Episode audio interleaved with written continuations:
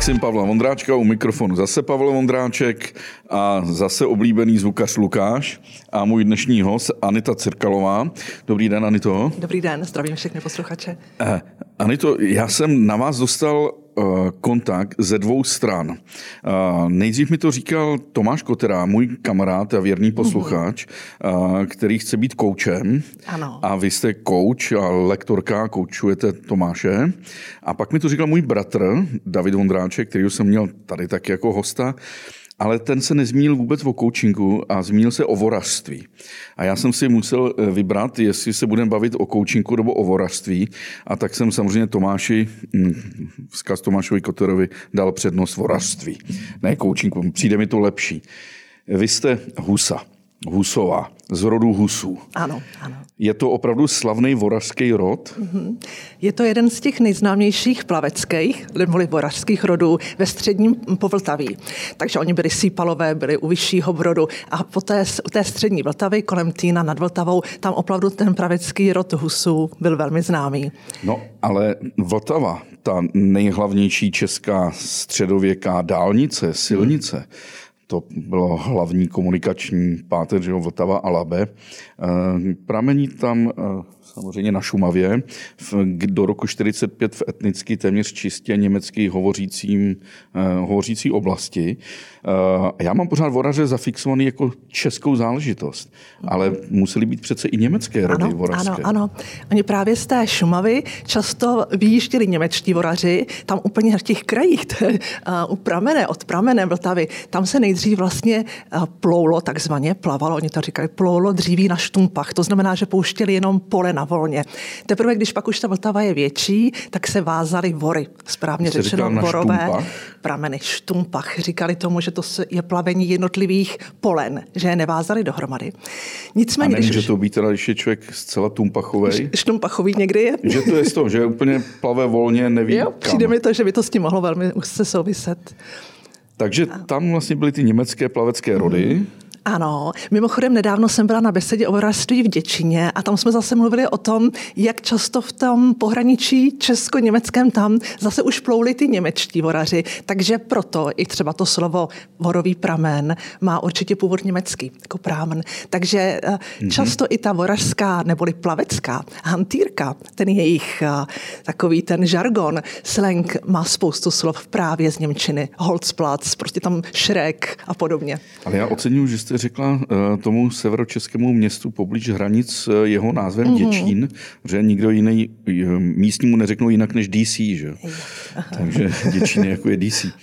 Dobře, takže když si vezmeme ten začátek řeky Vltavy, protože u nás se splavovalo dříví na Vltavě, ale i na jiných I řekách. na jiných. Na Vltavě, na jejich přítocích, Malši, Lužnici, Sázavě, Beronce. A určitě, a teď zrovna čtu články o plavbě na Ohři, na Labi, tam se ještě odlišovalo jako malé, střední, velké Labe, i na nějakých jako potocích.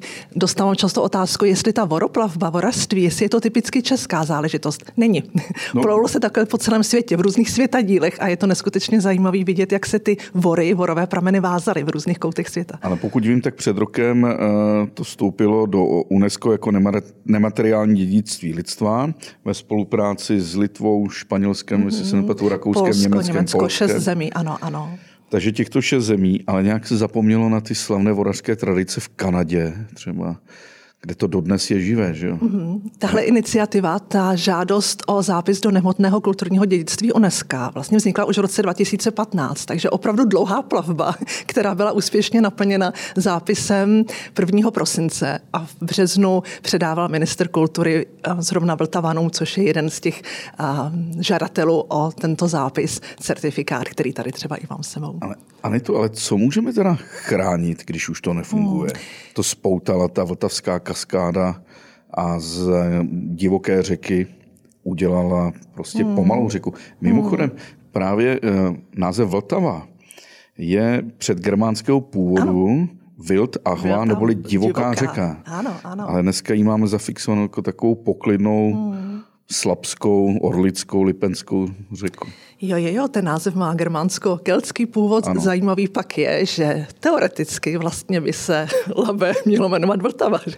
ale to bych odločila dál. Vaše otázka byla... Labe je mimochodem můžeme... z, předgermánského Alba neboli Bílá pědnivá mm-hmm, řeka. Mm-hmm. A oni ty oraři říkali řekám různými názvy, třeba Otavě říkali žlutá, tak Lužnici zelená, Vltavě černá. A vy jste se ptal, co můžeme vlastně chránit.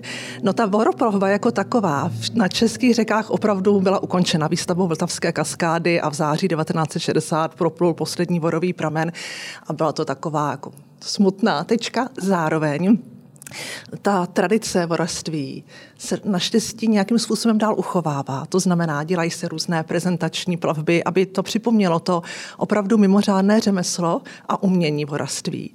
Krásné a zároveň neuvěřitelně taky riskantní, kdy vlastně naši předkové využívali tak moudře toho, co příroda nabízí a de facto využívali tu vodní cestu nejvíc ekonomickým a ekologickým způsobem. Mimochodem, když byste si zkusil mm, si stoupnout na jednu kládu a sjet s ní řeku, tak to úplně nejde. A když už svážete dvě klády dohromady, tak vzniká první plavidlo na světě. A ten vorový pramen, který se stával z vorových tabulí, z jednotlivých vorů, tak to byly vlastně svázané klády, které byly na sebe potom navázané. A, bylo a tady to u toho já dostávám skutečně jako hrůzu, že jako dítě hmm. jsme si na rybníku ve třech seknách svázali takové dvě klády hmm. a mně se dostal kotník mezi ty dvě klády, jak mi to přiskří. To jo. musela být teda veliká zranění. Která... Ano, ano, ano. Um, můj dědák a zároveň i ještě jeho bratr, to byl mezinárodní vrátný. Vrátní to byli takzvaní kapitáni, vůdci těch horových pramenů. Sepisovali kroniky, kde Václav třeba... Husa. A Vojtěch Husa byl můj děda, děda? Václav Husa, do nedávna nejstarší vorař v Čechách byl můj strejda a bratr Vojtěcha Husy byl Josef Husa. A to je jedno, protože on těch jmen Husa to je tolik, že to se... A Václav Husu kolem sebe ještě teď mám čtyři, jo, takže ne, to opravdu eh, velmi ambiciozní tohle vysvětlit. Ale zpátky k tomu, že když třeba se podíváte na fotky vorařů, oni si teda říkali plavci, ne moc voraři, tak oni často plouli bosy, nebo měli potom třeba gumák nějaké holinky a v tom onuce místo ponožek. A to, že tam ta zranění hrozila a byla, se opravdu dělo. A zrovna teda, když jsem citovala to, že můj děda a jeho brácha a psali kroniku, tak tam celé kapitoly jsou o těch úrazech, úmrtích. Často je to opravdu velmi tragické čtení. Mimochodem i plavecký spolek Vltavan v současné době jsou v Čechách čtyři spolky Vltavan, tak vznikl na podporu vdov, sirotků a invalidů, těch, kterým právě voroplavba způsobila eh, takovéhle eh, potíže. Ale to nebyly jenom zranění daný tou profesí, že tady jsem si poznamenal, v roce 1871, když večer připlul pramenem do chuchle, zašel se svými plavci do hospody. Domluvil s nimi, aby vyplouli ve tři hodiny ráno a on sám, že půjde pěšky do přístavu na císařské louce. Také se mluvil o rozdělování peněz. Tohle zaslechl nějaký darebák a když Jan Husa vyrazil před svítáním ku Praze, vyčíhal si ho, zabil a oloupil. Našli ho v krvi pod Zlíchovským kostelíčkem a na tom hřbitůvku ho i pohřbili. Hmm. To byl tedy váš pra, pradědeček Jan Husa, zakladatel toho plaveckého rodu, který se z Albrechtic nad Vltavou přestěhoval do plavecké osady Hladná. To je taková malinká osada na obou březích Vltavy pod soutokem Vltavy s Lužnicí, pod Týnem nad Vltavou. A tento Jan Husa si koupil tam chalupu na Hladné číslo 22 a tak začala, to bylo v roce 1860, a tak začala stoletá historie plaveckého rodu Husů. A přesně za sto let, v roce 1960, výstavbou Orlické přehrady byla voroplavba ukončena. Nicméně ta tradice žije dál, vltavanské spolky fungují, teď mluvíme o tom UNESCO, je mnoho akcí kolem udržení toho povědomí, co to vlastně znamenalo voroplavba. No. Ale vraťme se zpátky. Ne, to je ještě pra, zajímavý k tomu, k tomu Janu Husovi, který teda byl zabit nějakým darebákem, hmm. asi se nikdy nezjistilo, kdo to udělal. Když už se bavím o tom hřbitůvku na tom Zlíchově, tak v Rumunsku existuje hřbitov v městě Sapinta, velice známý, takzvaný Čimeterilu Vesel, který je veselý hřbitov, že místní uh, truhlář začal vyřezávat a ty náhrobní eh, desky a psát k tomu takové vtipné průpovídky. A to souvisí, a všichni znají ten hřbitov v Sapintě, ale málo kdo zná hřbitov v Albrechticích nad Vltavou, kde je něco podobného, kde jsou vlastně ty ambity malované a psané taky takovou jakoby vtipnými veršovánkami, co ten člověk za života dělal. Já to děkuji. A vy tam máte teda pohřbené příbuzné? Děkuji, že to připomínáte, to je krásné místo. Tenhle ten pra pradědeček Jan Husa, ten teda skončil a toho z Rýchova opravdu takhle tragicky, protože se vědělo, že ti voraři a samozřejmě hlavně vrátní, ty vůdci toho voru, toho vorového pramene, měli u sebe často hodně peněz, když se vraceli. Oni vlastně dovezli ten vorový pramen, prodali to dřevo, které bylo na něm, ale i to dřevo toho pramenu, který se rozvázal. Takže to bylo velmi ekologické, že zpátky nikam netáhli ten pramen. Takže zpátky se vraceli pěšky nebo na kole nebo železnici. A tím, že měl u sebe hodně peněz, což někdo tam si je takhle vyčíhl. A ten Jan Husa je pochován na tom Zíchově, protože jeho vdova ani neměla na to, jak to řešit dál. Nicméně všichni další předkové z rodu Husů jsou právě v Albrechticích na krásném kapličkovém hřbitově, kam určitě zvou všechny posluchače, to stojí za to. A jak mluvíte o těch nápisech um, pana faráře Jana Cízy, oni nejsou vždycky veselé, oni jsou opravdu jako ze života těch rodin. Takže mm, popisují události, jak třeba ten dotyčný zemřel a podobně. A to místo je opravdu magické a, a i teda můj strejda Václav Husa, který předloni zemřel a to byl neuvěřitelně nadšený propagátor tématu vorařství a neunavný vypravěč s encyklopedickou pamětí, tak ten je tam taky pochován. No já doporučím taky pořad reportéři České televize mého bratra Davida Vondráčka, když si dá, zadáte voraři, poslední vorař, reportéři ČT, 11-minutový pěkný dokument, tak, Krásně zpracovaný. Jako David Vondráček ale... to zpracoval velmi citlivě a tam vlastně zachytil mého strejdu ještě v květnu 2021 a on hmm. pak na svatou ano v červenci zemřel. Mimochodem, my se tady bavíme pár dní po 31. květnu, kdy se slaví svátek Jana Nepomuckého, patrona mm-hmm. vorařů. Mm-hmm. A to vidíte, jak to máme zrovna teď na čas. Na čas. Ale vy jste se dotkla toho, že si ty voraři vraceli zpátky. Ale vraťme si úplně na začátek. Jak to teda fungovalo? Majitel panství, majitel lesů potřeboval dřevo dopravit do větších měst. Mm-hmm. To znamená do Budějovic, do Prahy, a dále třeba až do Hamburku? Nebo kam až se odváželo české dřevo? Většina končila v Praze, většina i těch sakrálních krásných staveb v Praze, kostely, chrámy, tak jejich krovy jsou právě z plaveného dříví ze Šumavy, protože to plavené dříví má mnohem lepší charakteristiky, je odolnější vůči škůdcům, je pevnější v tahu, takže um, tesaři ho mají velmi rádi. A, takže většina toho dříví končila jednak třeba na různých pilách a podobně, pak teda v Praze někdy se jezdilo, takzvaně ploulo až do Hamburku. A právě ten můj zmiňovaný prastrejda, to byl eh, Josef Husa, ten měl eh, patent, oni tomu říkají jako licenci patent vrátenský až do německé Rýzy, ale potom ještě ploul dál do Hamburku. Takže to dřívím se takhle vlastně putovalo světem. No a jak to fungovalo? Vlastně nejdřív se to dříví svezlo z lesů na vaziště neboli valiště, holcplaci, splazy. To byly určitá místa u řeky, která se hodila právě na vázání voru. Na hladné u těch Albrechtic nad Vltavou ještě teď je vidět, i když je to už mnohem menší, ten splaz, kde teď se dáváme u táboráku a vzpomínáme na babičku, dědu a všechny. A na těch vazištích z těch navezených klád svázali jednotlivé vorové tabule. Ty vázali už rovnou na řece, protože jako navlékali na takové klády, tenčí vořiny. Z nich udělali takové tabule, které byly třeba dlouhý 10 až 12 metrů. A pak je navzájem propojovali za sebou. Ten pramen měl často dílku třeba dřív až 200 metrů, obvykle 130 metrů, záviselo na vlastně typu zakázky, pro koho to dřevo se vezlo, odkud přesně kam. A oni to měli logisticky tak vychytané, že pak třeba, když byl, řekněme, když byl třeba menší přítok eh, Vltavy, ploulo se třeba z Nežárky nebo z Ružnice, tak ty prameny pak na Vltavě svazovaly vedle sebe a ještě je navazovaly. A v Praze tam dokonce propojovali dva vltavské prameny, pokud pokračovali dál do Německa na Labe a do Německa, tak uh, tvořili takzvané šípy, nebo šípy, různě to říkali, a to vázali dva vorové prameny vedle sebe. A přesně se vešly do těch vorových propustí, takzvaných šlajsen. Takže řekněme třeba švancemberské panství někde v okolí Českého Krumlova, nařez dříví, dá se na to Svazi, svažišť? Vaziště, valiště, ano. Formani to tam dovezli, faktor to měl na starosti zprostředkovat ten obchod. Tak a teď to, teď to pluje. A náhodou slavný mm, podnikatel Lana, Lanová mm-hmm. vila v Praze, nezačínal mm-hmm. on taky jako ano, obchodní ano. ze dřevem? To byl ohromně významný člověk pro celou otázku voroplavby, paroplavby, takže o něm jsou celé knihy a ráda se k tomu ještě vrátím, protože ten se hodně zasloužil o to, aby ta voroplavba takhle mohla fungovat.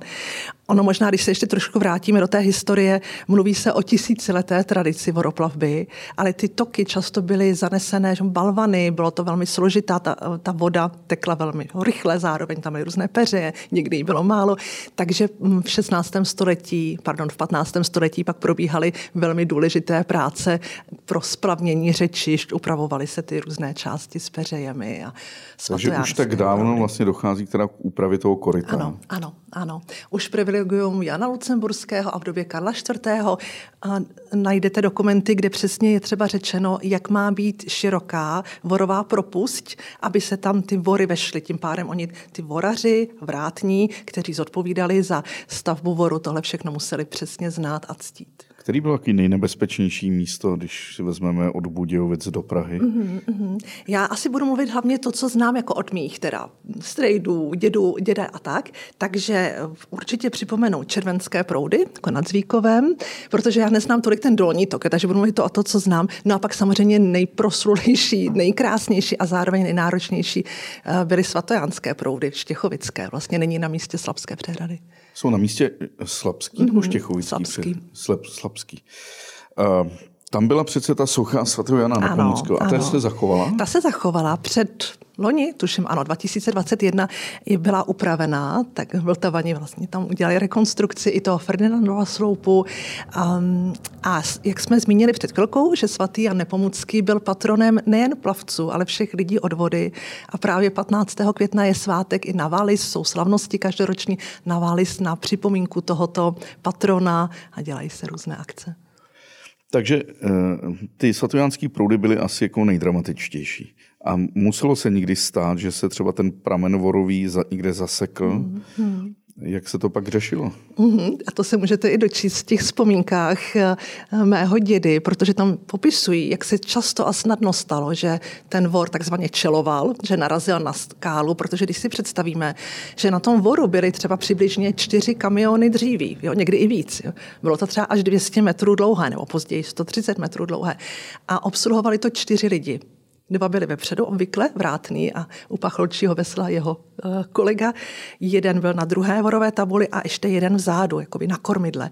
A tyhle tři lidi, když si to představíme z hlediska jejich komunikace a týmové práce, vezli ten vor celý den, na noc ho většinou vázali, takzvaně chytali u nějakých plaveckých hospod, někdy ale taky kvůli vodě, aby třeba stihli dobře vodu, i jeli, i když to se nedoporučovalo.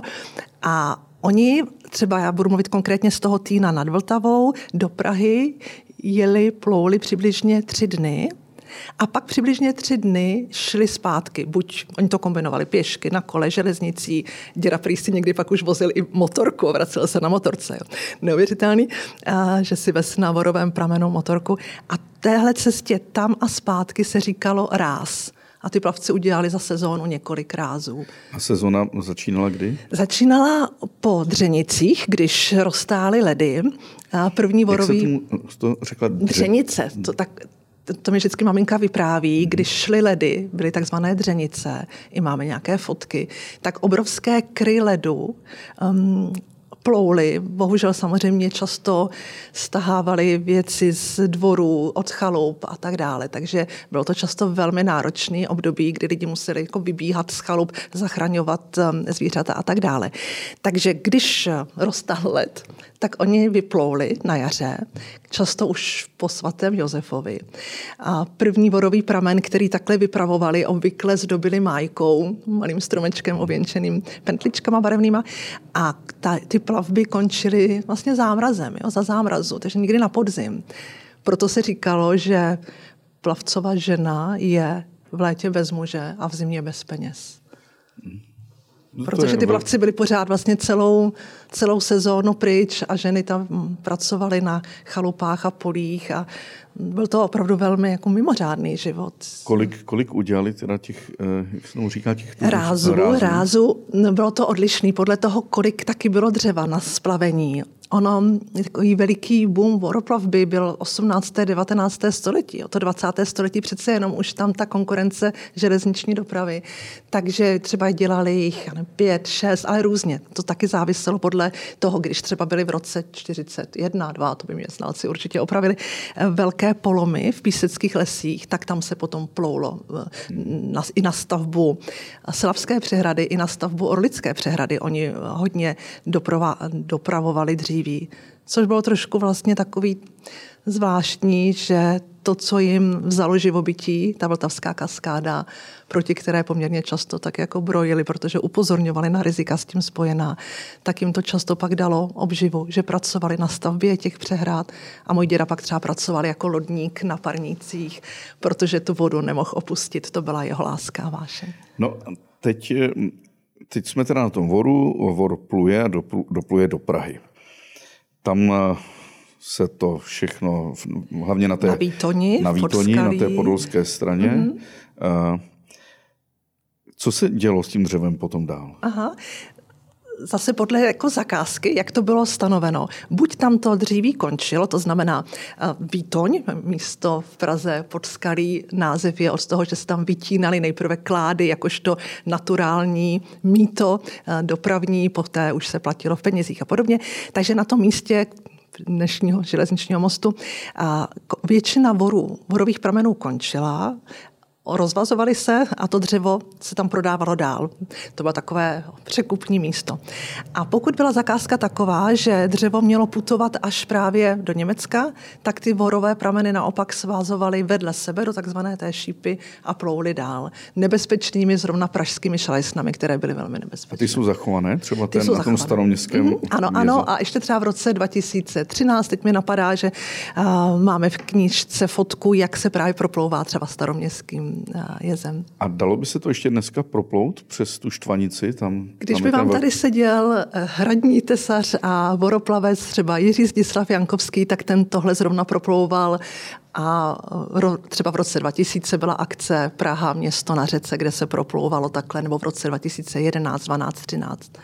Byla jste někdy v muzeu hlavního města Prahy? Ano. Na Langweilovém modelu? Ano. A tam přesně vidíte, že on zobrazil ty obrovské hranice těch klád, prken a dřeva. Mm-hmm. A když se člověk podívá na to, tak je, vidí naprosto všude. A, a jsou gigantický, jsou vys, vyšší třeba než některé domy. Jo. Ano, ano. Já jsem čekala, že tu otázku dokončíte, jestli jsem někdy byla v tom muzeu hlavního města Prahy v Podskalské celnici na Výtoně. Ale vy jste, ano, Langweilův model, tam je to taky krásně vidět. Hmm. A na té Výtoni taky tam je krásná fotodokumentace ze sbírek, které tam opatrovává pan doktor Jungvan a tam jsou úžasné poklady, kde je vidět to starý podskalí, kde ještě nebyla vystavená ta zeď a náplavka, kde byli ty pískaři, ledaři, šífaři, převozníci, eh, kameníci a bylo to obrovsky jako důležité místo obchodně i dopravně. Váže se uh, nějaký druh alkoholu k, k vorařům? druh alkoholu. Děda nejčastěji mluvil o romu. Jo. To je vůbec ohromně no jako zajímavé. Teď nemyslím, jako, co pili, Námořníci a rum, že jo? Vždycky mm-hmm. tak mě ano. Víno asi nepili, pivo si dali v hospodě, ale na Pivo cest... si dali v hospodě a tam je to tak, jako ten život vorařů. To je něco, co mě asi fascinuje nejvíc, když si to člověk představí. Já jsem teda na voru byla, ale teda to, za mě to už jako nebyla klasická voroplavba, ale byla to připomínková plavba v roce 81. Takže jsem zažila, jaký to je jít po voru, po tom horovém pramenu, kdy protejká voda mezi těma kládama. A přesně jak říkáte, jak je tak snadný, že tam noha někde zapadne. Takže to byl pro mě velký zážitek. Ale zpátky, jak oni vlastně se stravovali. Oni vyráželi, to mě fascinuje, když si to teď představíme z dnešního pohledu, na tu plavbu tak, že měli v nějakém baťohu nářadí. Měli prostě svoje nářadí a na vázání voru a na tu plavbu. A sebou měli oblečení, to tady je vidět na těch fotkách. Um, byli většinou bosy nebo v gumákách Na, druhém vorovém, na druhé vorové tabuli měli ohniště, která zároveň, které zároveň sloužilo jako světelná signalizace. Předák byl ten první, Předák. přední vor. Prostřední. Pak ono, ono to má specifikaci různou. Druhý byl slabák, třetí byl šrekový, pak se říkalo těm dalším vorovým tabulím na střídě, tam většinou byl ten náklad. Pak předposlední byl obvykle taky šrekový. Šrek byla brzda totiž na tom voru, hmm. protože ten vor na té divoké řece no, plul. Takže pojďme si představit, když máte naloženo několik kamionů dřeva, když to takhle převedu do představy, jak to zabrzdit. Mm-hmm. Takže oni brzdili tak, že využívali takzvaný šrek, což byla kláda, kterou uh, jako postavili a drhli o dno, aby uh, aby brzdili ten Word. A bylo to samozřejmě velmi náročné, proto často, a vracím se k té vaší otázce, co oni pili, když třeba chtěli u plavecké hospody si koupit pivo, tak se někdy dělo to, aby oni nemuseli zastavovat, protože třeba i z hlediska času a vody, kterou zrovna měli, tak eh, od mlinářů, protože to byl takový trošku boj mlináři, vodaři, tak jim um, ti hospodští vyváželi na pramicích v košíku třeba hmm. nějaké jídlo a právě pivom Jinak si vždycky vozili nějakou meltu, kafe, záprašku na vaření polívky. Oni si vařili na tom ohništi. Vodu brali, samozřejmě nabírali že, z řeky, jak jinak. Dřevo měli sebou. Dřevo sebou měli na to ohniště, aby jim to nepropálilo celý ten vodový pramen, tak eh, měli udělaný na obrácených travních drnech. Tam prostě si vařili v kotlíčku. Mývali sebou dřív historicky takové keramické plaváčky, hrnečky, ale to už mi děda popisoval, že oni už měli takové jako plecháčky. A myslím si, že vždycky mluvili jenom jako o rumu nebo pivo. Vozilo se, tak když jede kamion, tak nevezí jenom dřevo. Ten vor taky nevezl asi jenom dřevo. Hmm. Ne? Asi se přepravovalo i jiné zboží. Ta voroplavba sloužila úplně historicky v ty začátky její k přepravě soli. Potom to nahrazovali šífy, protože to ta sůl... Pasova, Halštát, Pasov, Ano, tam ještě koně, to přesně, a potom zase to pokračovalo. A tím, že byly ale poměrně velké ztráty, přece jenom když si představíme sůl naloženou na těch kládách, takže to pak se víc nakládalo jako do těch beček a ty bečky postupně na šífy a pak postupně na železnici. Nejvíc se vodoplava využívala k dopravě dřeva a stavebního různého materiálu, ale taky uh, lidí. Často vidíte i na těch fotkách a děda popisuje, jak třeba vzali různé turisty nebo studenty, hokinářky, svejci vezli do Prahy, někdy vezli třeba i svoje manželky, takže děda třeba mi vyprávěl, jak někdy měli chuť s babičkou Anou Husovou vyrazit do Prahy. Rádi chodili tady do těch různých divadel, kaváren a tančíren, moc rádi tancovali. Takže eh, vzali babičku, ta vzala zase kamarádku a jeli prostě dámy v šatech do Prahy ty tři dny. Jeli do Prahy, tady si prostě prošli divadla, kavárny, no a pak prostě jeli zpátky železnicí nebo na kole. To znamená, že ta doprava lidí už mm, musí být několik set let taky stará, že, hmm. že se hmm. dopravovalo. No, říká se nenos eh, dříví do lesa a sovy do Atén, tak eh, vozit ryby do Hamburku. Hmm. To znamená, údajně se taky přepravovaly ryby. Ano, ano. A jak se to dělalo? Tak uh, dokonce i nákres, jak vypadal upravený vorový pramen z haltýři, takovými dřevěnými koši na přepravu živých kaprů. Najdete taky třeba v té kronice. Um, Oni byli prostě v Měli... koši, ano, ten byl ano. ve vodě. Já jenom k tomu ještě dořeknu, že třeba ty ryby přepravoval můj praděda, ale třeba můj děda už ne, jo, že to bylo jako historičtější. Um, dělali to tak, a představme si, možná začnu odzadu, že ta plavba byla kolem tisíce kilometrů, délka té plavby, a trvala dva až tři týdny. A oni měli za úkol ty ryby dovést živé. Jo. Takže to byla zase úplně jiná forma plavby než se dřevem. Oni nemohli třeba na noc ten vor někde uvázat jen tak u plavecké hospody. Když už ho jako chytili, to znamená zaparkovali, tak museli být třeba někde u potoka, aby tam byla čerstvá voda. Mm, byla to taková speciální konstrukce. Ty vorové prameny pro přepravu ryb byly kratší, kolem 40 metrů a v nich byly takové jako zapuštěné dřevěné koše, takzvané haltýře měli k tomu takový jako zajímavý mm-hmm. mechanismus, aby je mohli nadzvedávat, snižovat podle toho, když třeba proplouvali to vorovou propustí. A samozřejmě museli i počítat se ztrátami, takže i z hlediska obchodního to bylo moc důležitý. Většinou tu plavbu kontrolovali jak Češi, tak Němci. No prostě je to unikátní věc, že třeboňské kapry jsme převáželi do Hamburku a že to šlo. Jaký bylo ještě další nebezpečí? Tak víme, že nebezpečí je z těch peřejí, hmm. ale pak máme počasí kroupy, blesky. Přesně tak, nepřízeň slunce. počasí, protože oni vlastně si nemohli vybírat, jako když plouli, tak zažívali všechno, bouře. Děda často mi vyprávěl právě o těchto situacích, kdy Já prostě... Revma? Um, Víte, že ani ne asi víc než obvykle. Oni byli neskutečně jako otožilí, houževnatí chlapy. Můj prastrýc, když mu bylo 81 a stavěl právě pro Městské muzeum v Týně nad Vltavou vor, tak on se zúčastňoval té stavby, točil houžve, protože ty, to jsme ještě neřekli. No, čím to bylo svázané? Že to vázaní těch borových pramenů, teda vorových tabulí do pramene, ale i těch vorových eh, těch kmenů, těch klád do jedné tabule, úplně historicky se dělalo dřevem. Bylo zjištěno, že dřevo dřevem se lépe vázalo, bylo to odolnější a zároveň jako pružnější. Byly to houžvé. Dřevěná vlákna? Nebo? Jo, jo.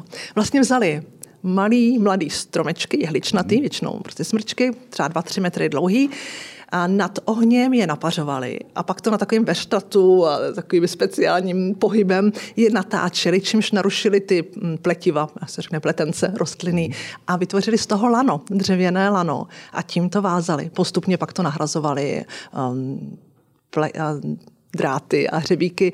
Nicméně bylo to mnohem pevnější a zároveň užitečnější. Já jsem třeba měla tu možnost vidět mm, krov chrámu svatého Týna, eh, Týnského chrámu, naše pražský Notre Dame, a tam třeba můžete vidět v krovu, jak některé ty mm, trámy v tom krovu mají v sobě takové jako dírky zapasované a to jsou právě otvory po těch houžvích, že oni, aby nemuseli třeba řezat ty mm-hmm. uh, trámy, tak uh, tam vidíte i to, že opravdu to bylo z toho plaveného dříví. Tak a to jsem odbočila, to byly houžve, ale předtím jsme se bavili o něčem ještě bavili jiném. jsme se o tom, co je mhm. všechno jo, ty nebezpečí. na té cestě, ta Nebez... nebezpečí. Hodně počasí, potom samozřejmě peřeje, potom velmi nebezpečný bylo vždycky průjezd tou vorovou propustí protože v tu chvíli se ten vorový pramen, hlavně předák, ten první vor, dostal hodně jako pod vodu. Oni to museli, oni v tu chvíli vyskočili na takovou lavici, co tam měli a museli to dobře korigovat, protože tam se to mohlo snadno rozbít. Um, taky se někdy stalo, že takzvaně ten vor usušili, že nenou jako došla voda, museli čekat na vodu. Um, ale asi nejvíc těch, eh, když si to tak jako představím, o čem děda vyprávěl, nebo co teď čtu v těch všech vzpomínkách i dalších plavců, tak vrtochy počasí a potom samozřejmě to, ty úrazy, že někdo spad, a v okamžiku, kdy spadne nebo mu sklouzne voda, noha do vody, tak v tom rychlém toku to prostě je okamžitě tragické. Takže úmrtí bylo hmm. velké množství. Nevím přesně rok, to bych musela kouknout, ale třeba na jezu, v jednom z jezů v Praze tam plavci zaznamenali třeba 18 úmrtí. Jako, tak úplně jako opravdu proto taky pak byly dělány úpravy těch voru, vorových propustí. Takže pojem sirotek nebyl, hmm. nebyl hmm. neběžný. Teda. Hmm. Um, a co, co krádeže? Stávaly se krádeže? Vorů, dřeva? No oni to dřevo museli hodně hlídat, protože ten kapitán, ten kapitán Borového eh, pramene, ten měl zodpovědnost za celý náklad a za všechny lidi tam, i za ten pramen, takže často zůstával někdo třeba na tom pramenu a hlídal ho, nebo ho měli vždycky jako na dohled. Um, takže tohle úplně nedokážu říct jako při té plavbě, ale samozřejmě jinak um, si velmi dobře pamatuju, jak děda vyprávěl, jak nacházel někdy svoje dřevo, protože on měl i obchod dřívím a vodoplavbu různě na různých místech a on to poznal podle toho, že ho měl označený takzvanou cejchovačkou, takové své logo a tak. Tak to se asi děje vždycky a dít bude. Co můžeme ještě spatřit na té trase od Týna, řekněme, do Prahy? Některé ty fyzické vzpomínky na, na mm. voroplavbu. A moje maminka teď nedávno jsme měli možnost eh, na takovém stylizovaném voru voroplavby eh, Radek, Radka Štěvíčka v Českém Krumlově proploust třeba od Kořenska na Hladnou a maminka mi vyprávěla, že je to krásný všechno, ale že je to vlastně hrozně smutný, že tam nejsou ty lidi, jo? že tam zmizely ty mlíny, zmizely ty chalupy, přívozy, takže když třeba strejda, děda vyprávěli, tak oni vždycky vyprávěli o tom životě těch plaveckých hospodách, mlináři, převozníci, že to žilo. Měli i takový ten svůj folklor, ty svoje plavecké písně a to, co mohli vidět, byly teda skály kolem, protože to koryto eh, staré řeky Vltavy bylo samozřejmě hlubší, takže peřeje na některých místech, eh, obávané balvany, kterým se museli vyhnout. A teď ještě šlo o to, jaká byla zrovna hladina řeky. Plavci rozlišovali až pět, někdy i šest druhů vody a věděli, že za které třeba nesmí vyplout, naopak, která jim třeba umožní, že do té, do té Prahy se dostanou už za dva a půl dne, ale bude to velká honička. Nejradši měli takzvanou vodu břežní nebo vodu záslapní a podle toho, jaká byla voda, to přesně museli znát. Ten vrátný musel znát každý kámen a všímat si toho, aha, tedy když je takováhle hladina, tak teď máme třeba například horní slab ve svatojánských proudech proplout. Jo, jednou zleva, jednou zprava. Mm-hmm. Prostě přizpůsobovali to. Eh, já mám doma knihu Letem světem, Letem českým světem, to srovnání fotek 1900 a 2000. Mm-hmm. A tam jde vidět, jak eh, my jsme přišli o výhledy. Vlastně dneska jsou koryta řek zarostlá, zrostlé stromy, tráva, rákosí, ale předtím to všechno bylo holé, spásané a a byl život na řece. A byl život, a ještě jak to říkáte, tak mi, připod, tak mi to při, tak jako připomnělo, nebo ještě bych přidala ty šífarny. Potahové stezky byly vidět krásně postavené, kamenné a zase se dostáváme k tématu pak právě pana Adalberta Vojtěcha Lany, který na tom hodně měl zásluhu. Takže viděli šífarny a viděli třeba... Když... Šífarny jsou teda... A jsou potahové stezky, takové hmm. kamenné cesty a ty byly stavěny proto, když pak jezdili šífy, to byly jako nákladní lodě, tak ty eh, se vracely zpátky. Hmm. Ale aby se mohli vrátit proti proudu, tak je tahali šífarské koně, Jasně. což taky byla neuvěřitelně těžká práce. Taky se občas stalo, že šífarský kůň eh, to nevydržel a šífař, když takzvaně koníčkoval, ty koně vedl proti proudu, tak se říkalo, že má v puse vždycky, že měl nůž, kdyby bylo potřeba, aby prostě od, odřízl toho koně odpadajícího nákladu a tak dále. A teď jsem se chtěla spíš mhm. vrátit k tomu, že to byly potahové stezky. Pak je vidět... Mm, a ty jsou ještě někde zachované, jsou nebo jsou pod vodou všechno? Oni jsou normálně pod vodou, ale teď několik krát v roce 2018, 2019 i loni byly potahové stezky vidět i u nás na Hladné, i k Novému mlínu. Ta voda teď byla tak nízko, protože se opravovala nějaký přeliv na Orlické přehradě, takže dokonce byla nižší hladina než za staré řeky. No a pak samozřejmě viděli na otázku, co mohli vidět, tak Orlík, zámek Orlík, eh, vysoko hrad Zvíkov, vysoko na skále. Takže když se podíváte na různé eh, perokresby, fotografie, tak to je tak obrovský rozdíl, jak bude vysoko na skále a teď. V 90. letech jsem dělal rozhovor eh, pro Reflex s Raimondem Rehnicerem, což byl urbanista Sarajeva, židovského původu, který před válkou utekl do Prahy a napsal knihu Tráva a sloni. A vyprávil mi, že jazyk člověka se změnil za posledních několik set let. Samozřejmě třeba se 70-80%. Je pravda, že slova jako počítač, mikrofon se neznali, ale mm-hmm. že mhm. krajina se změnila zásadním mm-hmm. způsobem. Mm-hmm od dob, eh, do té doby průmyslové revoluce. Takže kdybychom se vrátili pár set let, tak bychom možná tu zemi nepoznali.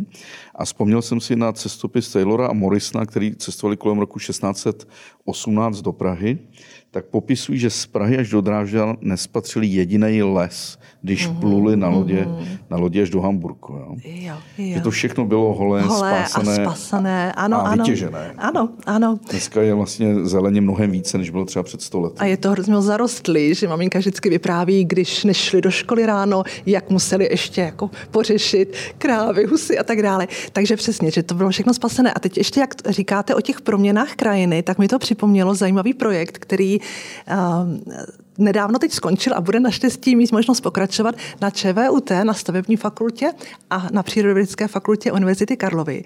A je to projekt Vltava Proměny historické krajiny. A on právě mapuje i kartograficky vývoj krajiny dříve a před Vltavskou kaskádou. Jsou tam moc zajímavé 3D modely, jak to vypadalo dřív, ta hladina, jaké právě bohužel ty vesnice, domy, mlíny a tak byly zatopeny A teď, vznik, teď krásně, no teď vydali krásnou obrovskou monografii Vltava právě, která završuje tento projekt, kde taky vidíte ten, tu proměnu. Jak ještě to voražství v těch jiných zemích Evropy, které taky jsou součástí toho nemateriální dědictví UNESCO, ještě se tam provozuje voražství, alespoň tím turistickým způsobem? Mm-hmm teď zrovna... My to známe Dunajec, že jo? Ano, Pltě, že jo, ano, ano. A teď zrovna naši bratři a sestry, sestry, takhle se říká v těch vltavanských spolcích, se vrátili nedávno z Bavorska, takže tam taky měli takovou vorařskou akci, kde měli možnost vidět. Takže ano, takže udržuje se to a řekla bych, že teď se to zase víc jako nastartovává právě s ohledem kolem projektu UNESCO a taky vyšla krásná kniha v Bavorsku, Řeky v zemích. Úplně přesně nevím, nedokážu teď říct, to bych se musela podívat, abych nekomolila. Že ten Dunaj to je něco, je... co teprve chci proskoumat. Já jsem mm-hmm. zatím na té Vltavě. Mm-hmm. A mm, všiml jsem si, že třeba na Slovensku je to Dunajec, je to Váh, ano. ale u nás nikde taková turistická atrakce vlastně nevznikla na žádné řece. Jo. A turistická atrakce, tak um, pár někdo... let před... Um, před pár lety a věřím, věřím, že se to podaří nejlépe ještě letos či příští rok. Na Kamické přehradě jsou hmm. provozovány opravdu vorové prameny tak, jak se stavěly. Zmiňovaný tesař Jiří Zdislav Jankovský je staví. V Českém Klumově tam mohou turisti zažít tu ten zážitek plavby na voru, ale samozřejmě tam je to zase uspůsobeno, takže jsou to takové stylizované vory, mm-hmm. velmi jako pohodlné pro turisty. Spíš takové pontonové. Takže je to takové spíš takový ponton, přesně tak. Mm, na ostatních řekách mm, si teď neuvědomuju, ale to je tím, že opravdu já jsem hodně zaměřena na, na Vltavu, tak abych příliš to nezúžila.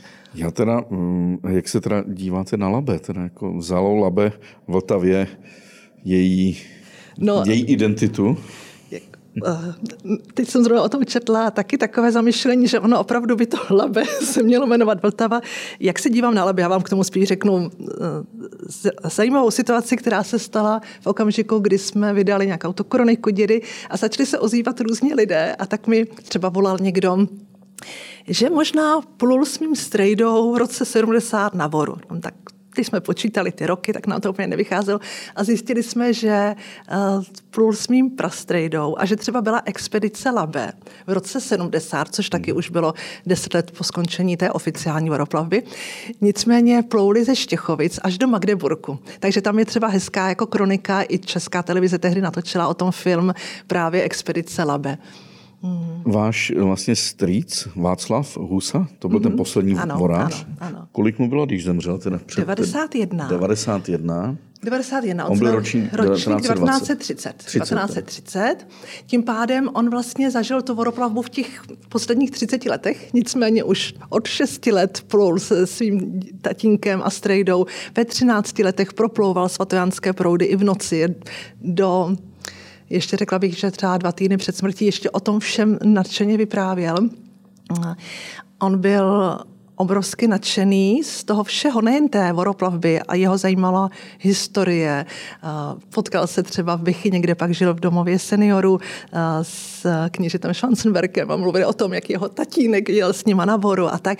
Takže byl veliký nadšenec a znalec spousty věcí. A bohužel pak je bylo covidový období a bylo byl hodně vlastně izolován od kontaktu a on taky to potřeboval, tak um, a pak zemřel. No, ale Ten eh, do ko- posledních chvil. Eh, covid na covid nebo s A na zápal plic. Já si hmm. myslím, že spíš to mělo souvislost s tím, že ta jeho jiskra, kterou sobě měl obrovskou, trošku pohasínala právě tím, že tam byl potom sám a že jsme ani jako nemohli na návštěvu, takže jsme se tak složitě volali, už třeba hůř slyšel um, spoustu lidí, kteří tam za ním jezdili a vyprávěli si a přinášeli mu knížky na korektory a natáčeli o něm, tak najednou to nebylo. A on to opravdu byl jeho život, ta řeka a ty vzpomínky. Že on byl rok 1930 ano a narodil se teda v té hladné. Na té hladné. A ta, mm. ten rodný dům musel být někde u řeky, předpokládám. Mm-hmm. Ano, ano, ráda vám pak třeba ukážu i fotky. Ten rodný dům byl úplně u řeky, dokonce teď ještě před měsícem jsme viděli jeho základy, protože byla nízká voda. Teď už jsem tam byla před týdnem, už vidět není.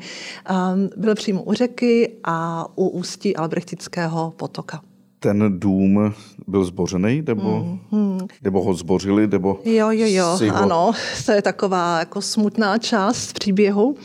takže v roce 1860 ten dům koupil Jan Husa, to je ten, jak jste citoval, že ho zavraždili v Praze. A v roce 1940 můj děda rozšířil ten dům ještě o takovou vilu s osmi místnostmi. Bylo tam vždycky velmi živo, jezdili tam Pražáci na letní byt. Bylo to vlastně jako větší stavení u řeky. A v roce 59 museli zbourat dokonce vlastníma rukama. Takže to, když teď to bylo tom... nakázáno, že to musí a to, ano, zbourat? Ano. A v roce 60 se ta orlická přehrada napouštěla. Takže máme i velmi smutné snímky toho, jak vypadalo to místo, když tam ta chalupa byla, když tam pak ten dům nebyl, jak to vypadalo ta bouračka. Um, Dokonce i maminka vlastně vzpomíná na to, že, že to fakt bourali vlastnoručně. Pak z té bouračky částečně si postavili mm, chatu o trošičku výš. Jinak děda tím, že byl živnostník, tak vlastně dostal velmi malé odstupné za to a, a to už asi je jiný příběh. Jo, takže chalupa, ten dům musel být zbourán. Jak, jak to fungovalo v těch vorařských rodinách? Vyprávěli vaši starší příbuzní? Jestli takové ty vazby rodinné, hmm, jako hmm. byly pevné? Jo bych řekla, Víte, že... co se říká, že každý námořník má uh-huh, uh-huh, přístavu uh-huh. jinou ženou? Tak a... já úplně nevím, jako jsou věci, které by třeba asi tolik nevyprávěly o všech aspektech života. Často totiž slýchám od eh, čtenářů nebo posluchačů, No a tak to byl tak jako romantický život a oni byli fakt jako vítaní společníci a často to byli velmi jako dobří i zákazníci. Nesli obsah příběhů, A že? oni tak byli, ano, ano. Museli vyprávět, jo, a v tom z hlediska sociologicko-psychologického, hmm. oni byli i taková spojka s tím životem, jako, protože oni přiváželi pak ty novinky z Prahy. Jo. Um, takže a, a když si vezmete to 19. století, mm-hmm. kdy ještě nebylo jako běžné, že by se noviny někam dostávaly, tak oni skutečně ano, byli těmi, ano. těmi bych řekl, postidoni těmi, těmi kurýry těch mhm, zpráv. Mm-hmm. A to znamená, že museli být eh, žádoucí, byli významní a taky mohli být i lákavé pro, aha, pro jiné aha. ženy. Ano, vidím jiskřičky v vašich očích. No, protože to je můj velký končík genetická genealogie. Měl jsem tady i Martina Kotačku, skvělého genetického genealoga, který mi popisoval i některé příběhy um, rodů nebo zaměstnání, tam říkám myškáři, kteří uh-huh. chodili po Moravě, po Uhrách, po Karpatech a občas někde zanechali své genetické dědictví. No. Mm-hmm. To by bylo zajímavé to takhle jako To by asi bylo zajímavé. To úplně jako uh, k tomu informace nemám, ale jako vlastně na tu otázku, to první, co mě napadalo, jak jste říkal, jo, a sdílelo se to, vyprávělo se to, oni ty lidi od vody, nejen teda ten vorařský rody, ale vůbec ti, co žili kolem té vody a z té jako vody eh, živobytí jim přinášela Vltava, tak byli neuvěřitelně propojeni. A ty lidi se i vrací, i když třeba byli vystěhováni a už spoustu, mnoho desítek let tam jako v úvozovkách nepatří, ale patří. Prostě jsou tam ty jejich kořeny, vrací se tam, hodně na sebe reagují, takže mým takovým záměrem je i připomínat právě tyhle hodnoty a pocity, co spojovalo lidi od vody. Ale tohle, co na to se ptáte, to nemám proskoumané. No, jste, to zajímavé třeba svědčtí, že ty, ty rodiny těch vlastně světských kočovníků, ty se pořád drží při sobě a i berou se mezi sebou. A tohle vlastně bylo řemeslo, které bylo takové napůl kočovné. Asi bylo velice chudobné, protože sebou neneslo eh, bohatství, které vyplývá z, z držby půdy. Takže se museli ty rody i mezi sebou jako eh, křížit, vdávat, ženit. Jo, jo, jo, my jsme... A funguje to pořád teda ještě? To ta... je zase takový ještě příběh, jak to je pro posluchače taková jako další rozinka, že moje maminka, která teď vlastně často se na ní lidé obrací tím, že ji teď víc třeba vnímají v médiích nebo v knihách. A ona se jmenuje Anna Husová a každý říká, ale jak vy se můžete jmenovat Anna Husová? A říká, no já jsem těž Anna Husová, protože jsem rozená Anna Husová a já jsem se provdala za Václava Husu. A takže Aha. jsem zase Husová. A když jsme genealogicky zkoumali tyhle dva rody, tak někde 17. století se potkali v Údraži, což je zase další vesnička o Albrechtic. Takže samozřejmě, že tam tyhle ty vazby, určitě to propojování bylo. A v tom strašně pomůže právě ta genetická genealogie, hmm. která těmi genetickými testy, které se dají dělat u těch společností Ancestry, Family Tree DNA nebo MyHeritage, nejznámější tady, hmm. tak tam by nám to ukázalo, hmm. kde jsou, kde jste se oddělili, kde jste se zase zblížili. Jo, jo, jo, jako. ano. A jenom ještě chci zareagovat na to, jak jste říkal chudobné, nebo použil jste takové nějaké slovo. Oni ty plavci měli velmi těžkou práci, ale oni si jako vydělali za to léto. Jo, ta práce vlastně byla jako na tu dobu dobře placená, což ale taky, možná se vracím k té otázce před, předchozí, že někteří ti plavci pak, než se vrátili z té třeba Prahy do Jižních Čech, tak už z toho výdělku tolik jako neměli, protože byli právě velmi vítaní hosté a, a, a i tohle tak ten výdělek asi nebyl velký, ten majetek jim nepatřil to dřevo a oni byli placení za službu. Že? Mm-hmm, jo, jo, přesně, za ty rázy. Ale jako, mm, a nikdo jim asi neplatil cestu zpátky a nikdo jim to Oni neplatil. měli takzvané slevenky na železnici, mimochodem třeba můj prastrýc, aby se nezdržoval čekáním na vlak, tak on chodil pěšky. Jo. A ještě když mu třeba bylo 75, tak přicházel pěšky z Budějovic na hladnou, jenom si jako, jak říkal, opláchnout nohy ve Vltavě. Oni byli neuvěřitelně fyzicky zdatní a on, a vlastně co se týká toho výdělku, oni tím, že museli přes to léto si vydělat pak i na tu zimu, takže přesně, jak říkáte, bylo to prostě úkolová. Jako. Kolika rodů se to tak týkalo? Nevím, dokon, jako nedokážu říct početně. Já znám jenom takové ty větší rody a teď to víc tak jako objevujeme. Mm, a Jižních Čechách, tak u té Šumavy tam teda víc byl známý rod Sípalů a moc mě těší, že jsme se zase trošku jako pro, propojili a jsme v kontaktu aspoň přes sociální sítě a ti husové, ale i spousta, on děda zaměstnával spoustu svých jako dalších příbuzných a švagrů a tak, ale třeba to jméno Husa je tam hodně A ta známý. hlavná teda to bylo taky to hlavní středočeský epicentrum. Ona je to malinká, až tam někdy pojedete, srdečně vás zveme. A ona tak není pod ona je už? malinká. Ona je částečně pod vodou, ale částečně ne, takže je to teď taková jako malá osada, kde je pár chat a pár chalup. Vzniklo tam i teď pamětní místo vorařství, takže ono je to opravdu malinký místo. Možná by vás překvapilo, že vlastně přijedete a je tam taková jako louka k vodě a člověk by netušil, že se tam odehrávaly tyhle ty jako velké vlastně řemeslné práce. A bylo samozřejmě mnoho dalších vazišť, určitě i větších. To je tím, že já jsem tam jako zaměřená tím, že odtud eh, moje rodiče pochází a já tam trávila všechny prázdniny a jezdíme tam na víkend. A kam se teda dědeček odstěhoval po té, co museli s tatínkem zbořit ten rodný dům? Mm-hmm. Oni si koupili takový hodně teda pororozpadlý dům v Bechyni, aby eh, měli kde bydlet přes zimu. Jinak eh, si postavili takovou chatičku, kam teda jezdíme dodnes, chatu Anička, která je kousek nad tou bývalou chalupou. A jinak teda přes zimu žili v Bechyni, proto i ten můj zmiňovaný strejda Václav Husa, ten nejstarší vorač v Čechách, taky pak zůstal v Bechyni a bydlel tam do poslední dnu. Co nám tam teče v Bechyni za řeku? Tam je, je do... Lužnice. Tam je Lužnice. Jako. No, ale vidíte, já jsem si nikdy neuvědomil, že se vlastně plavilo i na jiných řekách, mm-hmm. teda na té mm-hmm. Nežárce, Lužnice, Otavě. Nežárka, Lužnice. Otava. Mimochodem příští víkend jsou městské slavnosti v Písku, akce, která se jmenuje mm-hmm. Dotkni se Písku. A tam bude taky voroplavba a spoustu, spousta jiných věcí připomenuta. A Vltavan Purkarec tam postavil repliku, úplně originální vorové tabule, původní vorové tabule. Um, Jo, takže i na jiných řekách a ty vorové prameny tam musely být menší, protože ty řeky byly menší, ty přítoky. Co vám zůstalo fyzicky jako vzpomínka, jako vzpomínka eh, na, na voroplavbu Mhm. uh-huh. rodinou? Naštěstí, naštěstí spousta fotek, protože na Hladnou jezdil z Prahy pan Seidel, nadšený fotodokumentarista, který tam dokumentoval život u řeky. Takže fotografie, takové ty rodinné archívy, kroniky. Děda psal kroniky jak pro Městské muzeum, tak pro naši rodinu um, a další materiály. Máme vorový pramen, model, asi 1,70 m dlouhý, prostě zmenšenina, tak jedna kustu vorového pramene. A to děda dělal, když byl v důchodu v 80. letech jako památku na vorařství. Takže to je taky něco. A zachovalo se něco z těch hmotných památek, a. jako eh, nástroje kovové? Nebo, nebo ze zidva máme, hmm. sejchovačku dědovu máme, břichatku, sekerku, pardon, pilu a sekerku, jo, ale nebo ze zi, pořízy, je toho už jako málo, protože samozřejmě i červotočrochytel, ale snažíme se to nějak opatrovat, takže jsou to takové jako i třeba drobnosti, křídy, kterými on označoval svoje dřevo v lese a tak. Když bych si chtěl ještě něco víc přečíst o voroplavbě, tak máme tady muzeum v Podskalí, teda. Uh-huh, uh-huh. Uh, Asi toho... budou i někde jinde v Evropě ano, muzea. V Evropě taky a v Čechách taky určitě Městský muzeum v Týně doporučuju, tam je expozice voroplavby. Pokud někoho zajímá Otava, tak Střelské hoštice a Strakonice muzea. Vltavan Davle má muzeum, Vltavan Purkarec má muzeum, takže vodoplavba teď je takhle na více místech. Český Krumlov má od Loňska muzeum.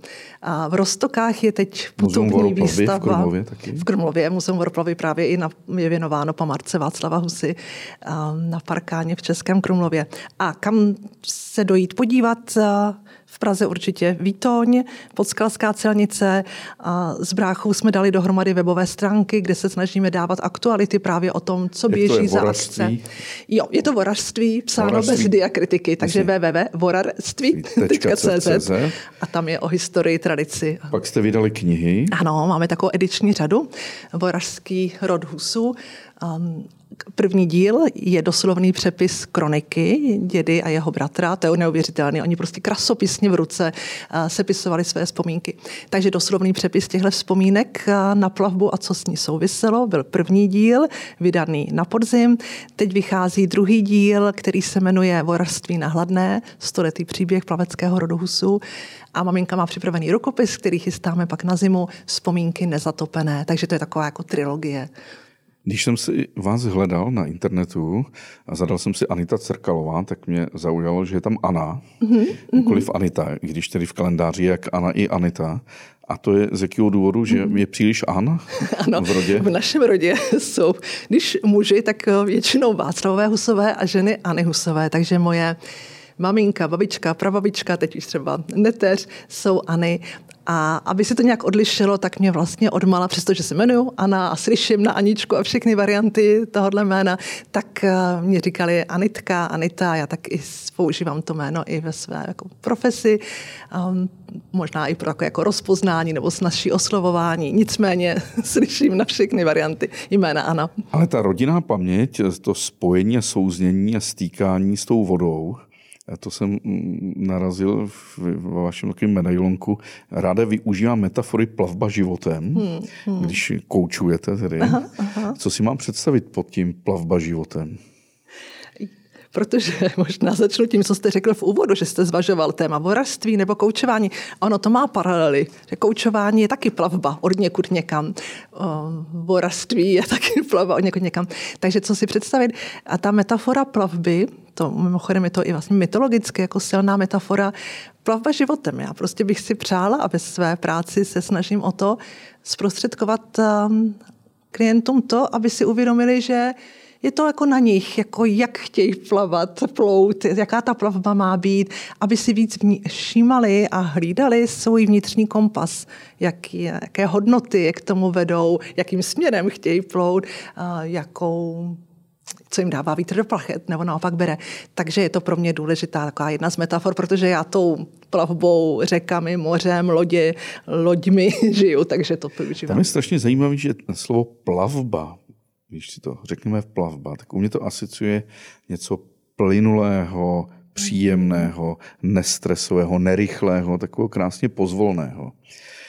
A když chodím s již s výše zmíněným Tomášem Koterou, chodíme na Reškytat Tomáš, pravidelné, Tomáše. pravidelné tak já mu vždycky říkám brzdi. On pořád jde rychle, rychle, rychle. A potřeboval bych ho trochu vykoučovat, aby se trochu sklidnil a chodil trochu pomaleji. Jako. Já navážu na to, že to plavba, když je to ano. takové jako plynulé pro vás, já v tom slyším to slovo, anglické slovo flow, a v koučování a obecně, jo, prostě v životě, je moc důležitý si najít to svoje flow, to svoje tempo a, nenechat se jako nachytat nebo nalepit na sebe nějaké očekávání a potřeby ze všech stran dalších.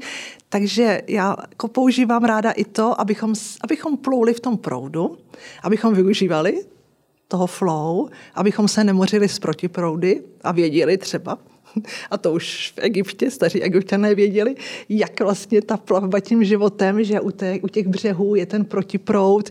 A, no a tak to už bych zase se dostával. Ne, ne, to je strašně zajímavé, to si vás musím totiž pozvat ještě jednou, a aby jsme mm, probrali to koučování, tu lektorskou činnost. Pro mě je to něco taková jako tabula rása. Aha. Vždycky jsem se koučoval sám oblíbená hláška z Vodňanského zkoumala jsem sám sobě nejen starším bratrem, ale i náročným velitelem. Mm-hmm. Že můj starší bratr byl vždycky nekou, neukoučovaný. ale tak kdybyste přišla ještě příště, tak budu jako velmi rád, že je to takové hezké, hezké, velké téma. A ještě se tam existuje někde nějaká uh, naučná stezka s informačními panely uh, o vorařství? Mm-hmm. Tu bych totiž rád naštívil, protože kolega Tomáš Kotera, když se mnou chodí na ty dlouhé štreky, tak nenávidí informační panely, u kterých se zastavím a všechno si čtu. Tak já jsem zase proslula tím, že kdekoliv jakýkoliv informační panel, tak ho musím pročíst od A do Z. To je taky taková moje profesionální já uchylka. Chtěla by tohle Tomáš právě slyšel, proč je důležité, důležité číst informační panely. Tak třeba na Albrechticku je mnoho takových informačních panelů, krásně zpracovaná naučná stezka. Albrechtickém celým, jako nejen tématem vorství, to je na té hladné. V Týně teď vznikla potahové stezky, takový připomenutí těch šífarských záležitostí, tak tam taky něco takového je. Um, Mimochodem teda a trošku odběhnu, nicméně pozvu vás a posluchače, mě v Středočeském muzeu v Rostokách je do října výstava Vltavá, která vychází z té výstavy ČVUT, ale je tam spoustu věcí doplněného. A tam byste si, myslím, početl. A o té stezce to ještě popřemýšlím. Já mám totiž hlad po vzdělání. Jo? Tomáš má většinou hlad po jídle, ale prostě Tomáše tady máme jako a Davida možná taky v jednom ne, já samozřejmě, to, samozřejmě Tomášovi tohle musím udělat, jako nerad, když se o něm mluví. Já tak si myslím, že nebude proto. to tady to já vám strašně děkuju, bylo to hodinu jsme si povídali na téma, na téma voroplavba a myslím, že je to zase taková hezká výseč eh, toho života společenského, kulturního, historického, z kterého se my v podstatě skládáme. Jo. Je to něco, co mizí a co, co odplyne. Za pár, možná desetiletí už to skutečně bude jenom vzpomínka nehmotná. A teď ještě máme štěstí, že se můžeme bavit a vy jste měla to štěstí ještě s těmi očitými účastníky. Hmm, hmm, ano, už je to přesně tak. Já moc děkuji. Děkuji za pozvání, že jsem měla možnost a doufám, že pro posluchače třeba něco z toho bylo zajímavé.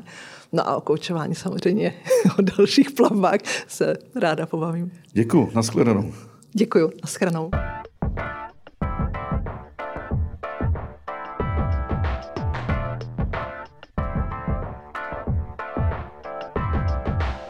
To musel přece dědeček milovat ryby a jíst ryby. Uh, ano, dědeček hlavně rád chytal ryby a jako i jedl ryby. I když oni, že když chytili cín, cejny, cíny, tak se to dávalo slepici a kapry a v 80. letech tam pak se chytali jako velký kapři. Obávám se, že to teda souviselo asi s Temelínem, uh, teda pardon, s Černobylem. A ale vlastně zajímavý spíš je, že můj strejda Václav Husa, nadšený rybář. Jo? Tady vidíte i třeba fotky, jak nás učil chytat ryby a Nicméně šli jsme na ryby, museli jsme jako být ticha, protože se chytají ryby.